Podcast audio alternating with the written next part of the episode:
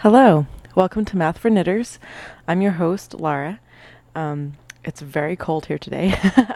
this is episode number 32, and it is 10 degrees for high today in South Dakota, and 100% chance of snow. so, wherever you are, I'm hoping you're keeping warm.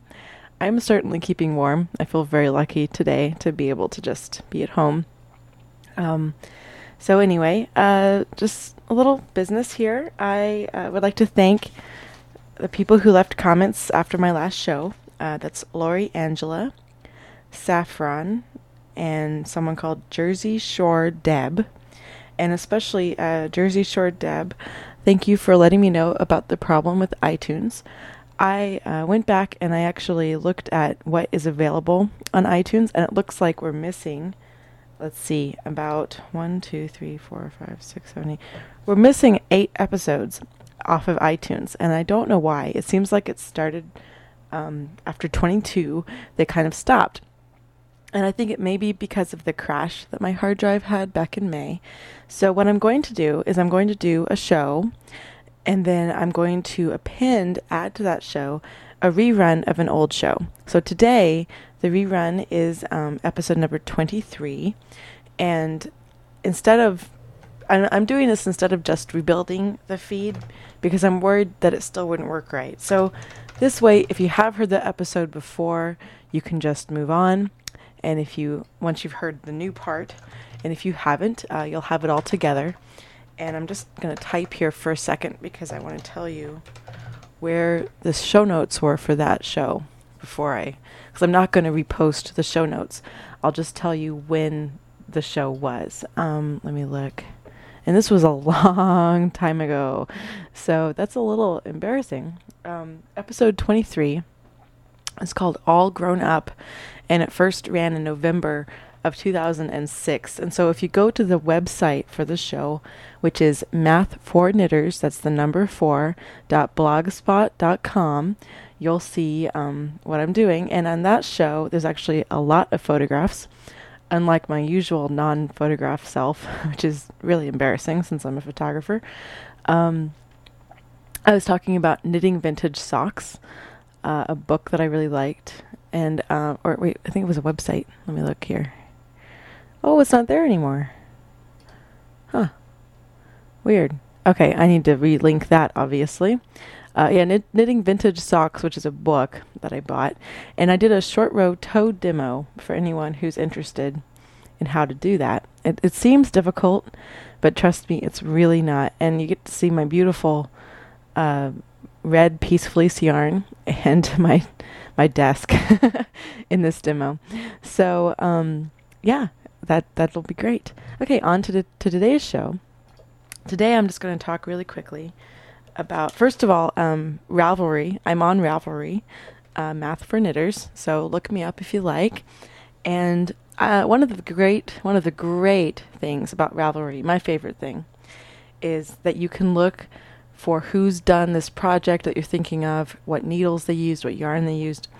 And you can also look for the yarn. So, for instance, I looked up Bartlett yarns after the two ply fisherman yarn after last week when I asserted that it would not in any way shrink when you fold it. And I discovered that people have actually done like fold projects with this stuff, like cat beds. I don't know what they're doing to get it to fall. Um, if any of you know, I guess I could message the people, but I haven't done that yet. um, so don't take it completely for sure that it won't ever shrink. So please, maybe it's just the first the first wash because of, of the lanolin keeps it from shrinking could be the second time it shrinks. So just be careful. Always be careful with your hand knits. And um, I'm a big fan of wool. Keeps me warm, especially where I live. I need it.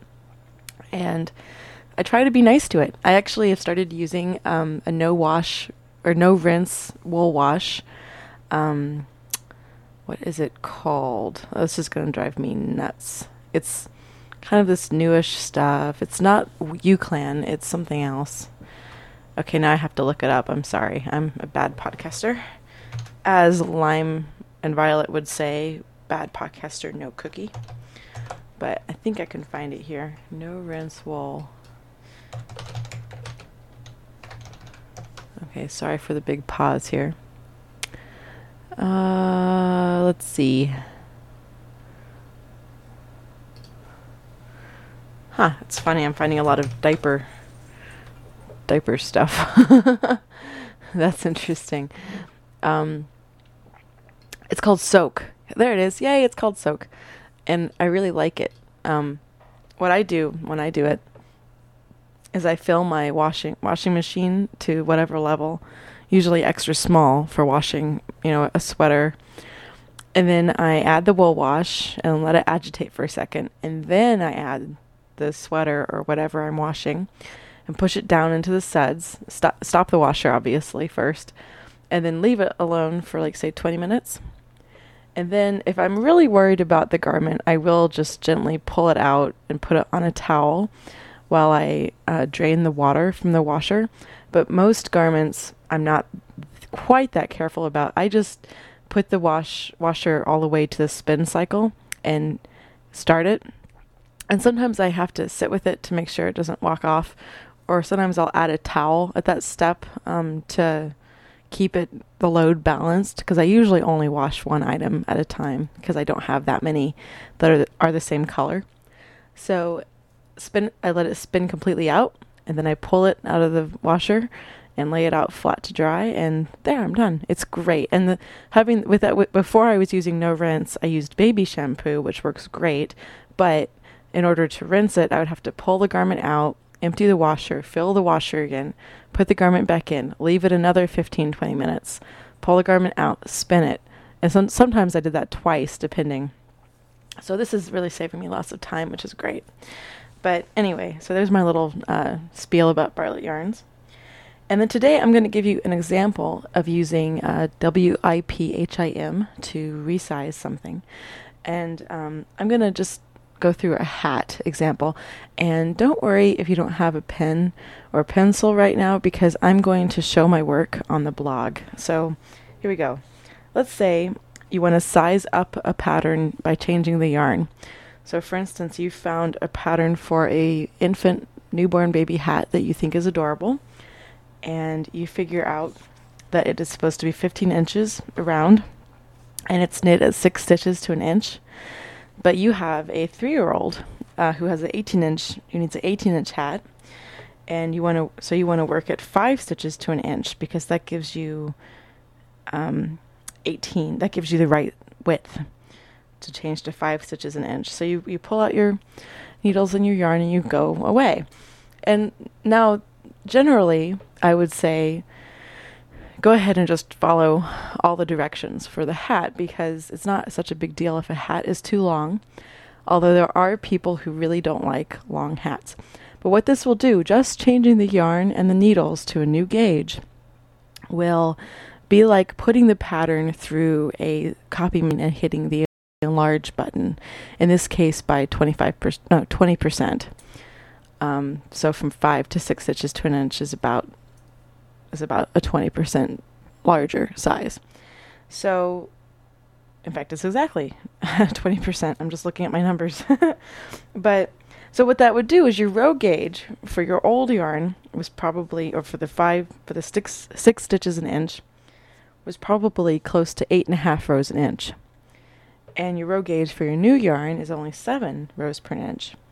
So if you just say you had 51 rows after cast on before shaping on the hat, you your new hat would be 7.3 inches deep, um, which for some people would be too deep. I, I don't think hats can be too deep, but I live in a very cold place. If I were making a cotton hat for a child who lived in Florida, I might worry that they wouldn't like it hanging into their eyes.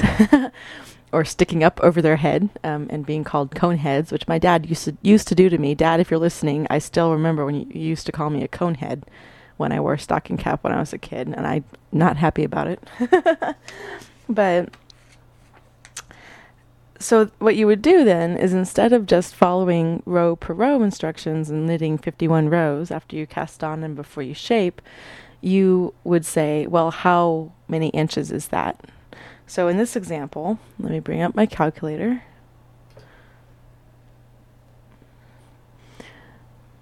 Okay, in this example, if you knit 51 rows at 8.5 rows an inch, that would be 51 divided by 8.5, 6 inches deep, which is pretty good for a baby size of hat. I don't know about a three year old. If you have a three year old, you can measure their head and see where you want the hat to fall.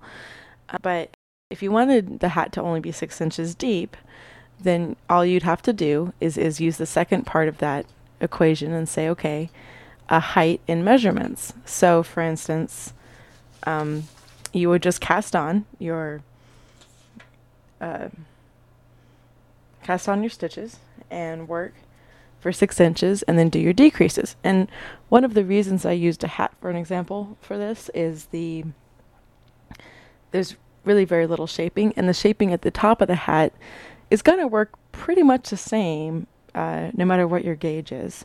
You're still going to be dividing by 8 and decreasing by 8 every other row, or decreasing by 4 every row, or decreasing by 16 every 3 row, what 4 rows, whatever. And that's how you're going to make your hat no matter what your gauge is. Um, so there you go. Um, that's an example. Um, I think next week or next time I do a show, which might be next week, but I don't know. I might do a sleeve as an example. Um, but if you have any specific questions or things that you want me to apply this theory to, please, please, please leave me a comment or email me, and I will try to oblige you as soon as I can. Okay, it's great talking to you. I hope I didn't talk too fast. Sometimes I get a little excited and ahead of myself and I talk too fast, but hopefully I didn't do that too much this time. But okay, thanks for listening. And coming up in a few seconds, you're going to have episode number 23 uh, of Math for Knitters. Okay, thank you. Bye bye. Hello, welcome to Math for Knitters. This is episode number 23. And in order to be as confusing as possible, it is also number 21 in the Fibonacci sequence. Now, up to now, I've been trying to follow the sequence pretty, I guess the word I would use would be literally. And I had been trying to come up with a pattern or a technique that specifically had the number 21 in it, and I couldn't do it. so instead, I'm looking at it as um, in the US, it is the drinking age, the legal drinking age. And so, for a lot of people, it's considered kind of a landmark year when you're kind of more of an adult. Of course, you don't act like one, but or I didn't, but um, it's it's kind of a big year. So, I guess it's appropriate that it's happening. That this show is coming up on the same time as I'm making big changes to the website of the show, and I know that some people don't like when podcasters talk about the nuts and bolts of podcasting, but it's just become such a big deal that I feel like I really need to. Um, I've known for a while that some people ha- are having trouble downloading the show either directly or through the feed or both. And I've been really trying to come up with a way to make it better and more accessible. And so I am experimenting with using Mac's iWeb software to make the feed. And I put up the very first show on Thursday, and I thought, well, or I don't know if it was Thursday, but sometime.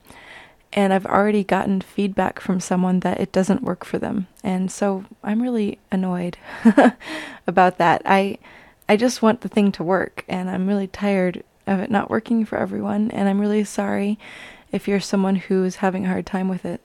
But what I've decided to do for now is okay, the iWeb software, making a link in the software is much easier than in Blogspot, in my opinion. Adding a photo is much easier, in my opinion.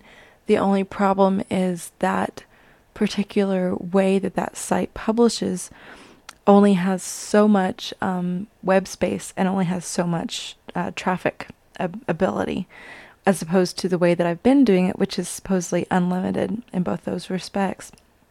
if you're someone for whom the show has always worked, don't worry, nothing is changing for you. And if you're someone who has had problems or is having problems, please uh, refer to the other site, and I will have that linked in the show notes.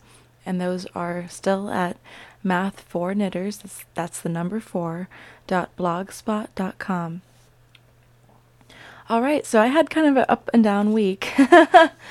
On um, Monday, I think it was, my laptop died. Um, the hard drive failed, and I got really upset about it. Um, although I'm, I am thankful that it happened after my uh, graduate thesis was due, so it didn't screw that up. That's all done, but I was still really irritated that my my beautiful little computer wasn't working right, and so I waited and cried a little, and then on Friday I took it into the shop, and it started right up like nothing happened. And I said, well, just swap it out anyway. So I got a new hard drive, so I have a lot more space, which is nice. And also on that same uh, at the same day, my solace was that um, my listeners last month had given me a fairly large amount of money, uh, um, about fifty dollars, for books. So I got to go book shopping, which made me feel a lot better. So I went and picked up a couple of volumes, and I had also bought a book for myself um, in the interim just because I can't help myself. And I'm going to be reviewing those in the weeks to come.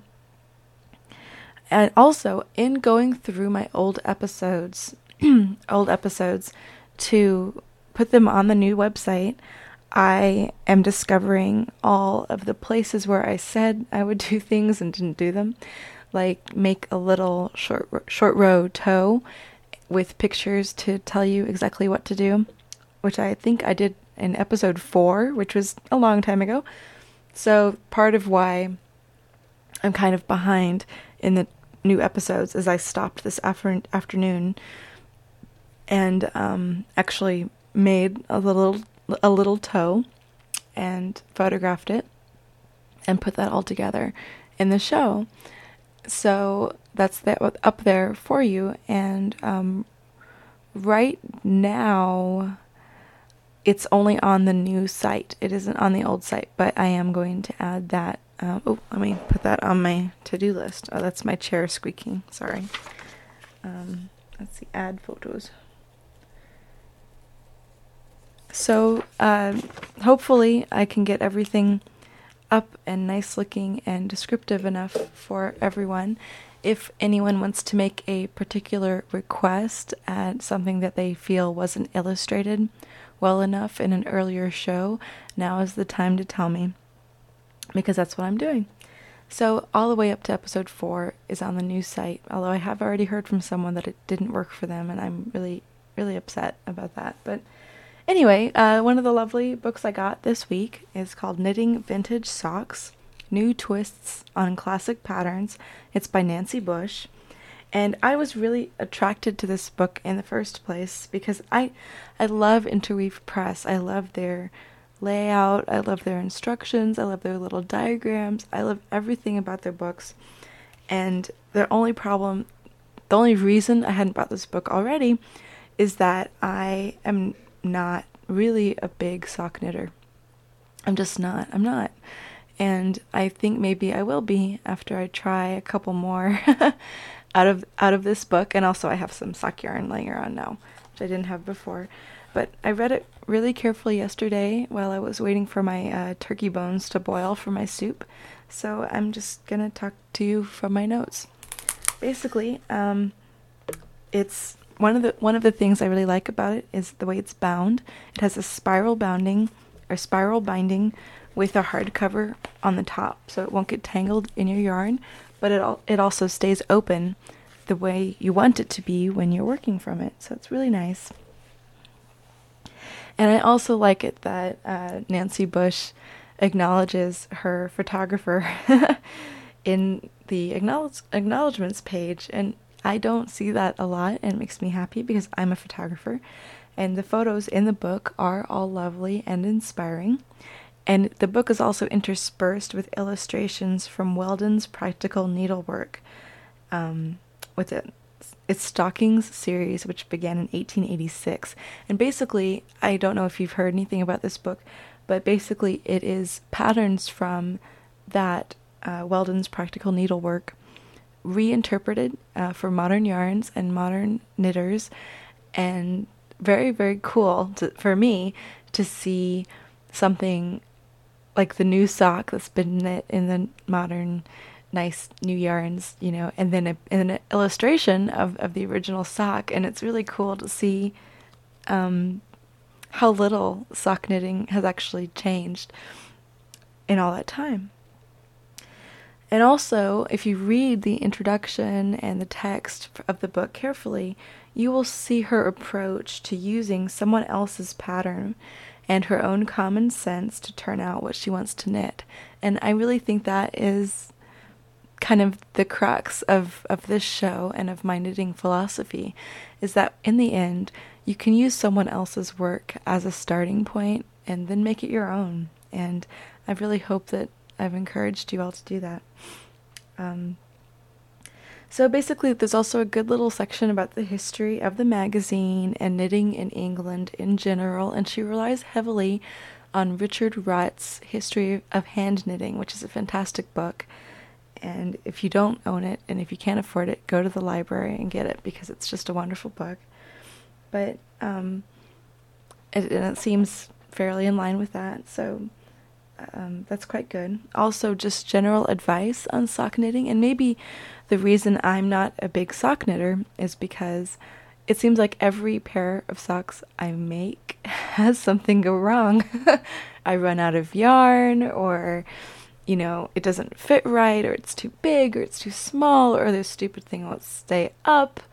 And I'm in the process right now of finishing some socks and also um, starting to uh, fix some socks that I had made before without enough ribbing, so they fall down.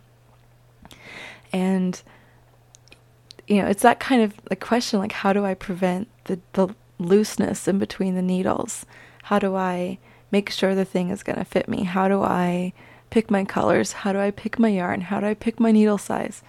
And those sorts of things that really stop me from being a big sock knitter. I'm becoming a little more confident now.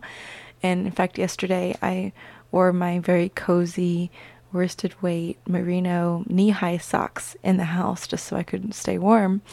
And I felt very nice. They're, they're just a spiral uh, knit sock. Actually, there's a sock in the book, which is very similar. Um, they're called, she calls them bed socks or sleeping socks. And that's, so I have a little more c- confidence now, but I'm still just not sure about certain things. And so I really like her descriptive, somewhat chatty style of introducing each pattern. And it's all, of course, it's all very well laid out and very well um, organized, which I like. Okay, also, she talks about four heels and six different toes, so you could try all these different styles. And then she starts the book with four simple ribbed socks. And in fact, the socks I'm finishing right now are ribbed, and I hope that means they won't fall down. Because there's nothing I hate more than socks that fall down. So, and starting on page 34 with the patterns, there's actually a little timeline at the bottom of the page with an arrow that shows when that pattern was first published. So it was really cool to see that your so- that this sock pattern was printed at the same time as the first uh, sewing machine, first electric sewing machine was being made. So I I just got a big kick out of that. Um, also, don't be the only thing that kind of fooled me at first is don't be fooled by the names of the socks. A lot of the socks are named like child's sock, for this, child's sock for that, child's first sock. But they're really a woman's size, like a small woman's size, or even big enough for me. I wear a size 8 shoe in, in US. And so when you're looking for a sock to knit for yourself or for someone else, I really encourage you to skip the title altogether and look at the shoe size that she gives you in, in the notes. Um, there are some actual infant socks in the book, but there are way more women's socks. And there's also quite a few socks for men, which I think will make um, our male knitters happy and also the, the people who knit for men. Um, so that's good. And I, I like also that she explains how she's altered the pattern to fit her sensibility or, or her choices. Also, I just have to say there is some a baby pattern called the baby's uh, boot can, I believe, and it's just darling. I cannot wait to make these. And also, um, real ladies' stockings with garters that go all the way up the leg, which I think is fantastic. And she says it would be great for people who, you know, or do do period dressing or do historical um, reenactment. But I also think it would just be neat just to have stockings. Um, but that's me. Um, also, she has socks with clocks, and they at first I thought they were duplicate stitch, but they're not. They're really um, knit into the pattern, which I thought was kind of fun. And of course, a great glossary of terms in the back, and a bibliography, and everything you would want in uh, a very fine knitting book. And I can't wait to do some of the patterns. I will post a link to one of the places you can buy the book online. Although I do encourage you to go to your local yarn shop and see if you can find it there. Also, I haven't looked to see if there are any errata online yet, but I will look, and if there are any, then I will link to those too. Um, because I know how frustrating it is to get into a pattern and then realize that there's errata that you didn't know about. and now your uh, dishcloth is far too short to actually be useful. Um, just an example from my own life. So that's it. Um, hopefully, after now, I, am going to stop saying that I hope things will settle down because that seems to create tr- tr- trouble for me. so I'm just going to say um, that I am so grateful and thankful to, to you guys for being there. And I am making going to make a real effort to make sure that the show comes out more regularly and that I manage to get enough content. I am going to stop the Fibonacci sequence pretty soon because I think we're getting to numbers that I don't find especially useful. And it was really cool when it was 2, 3, 5, and 8, and even 13, but now uh, I think I may have hit the logical limit for that series. So I'm to have to come up with some other common thread to keep me brainstorming and keep me going with the show. But as always, thank you so much for listening, and I hope everything goes well for you this week. And Happy knitting!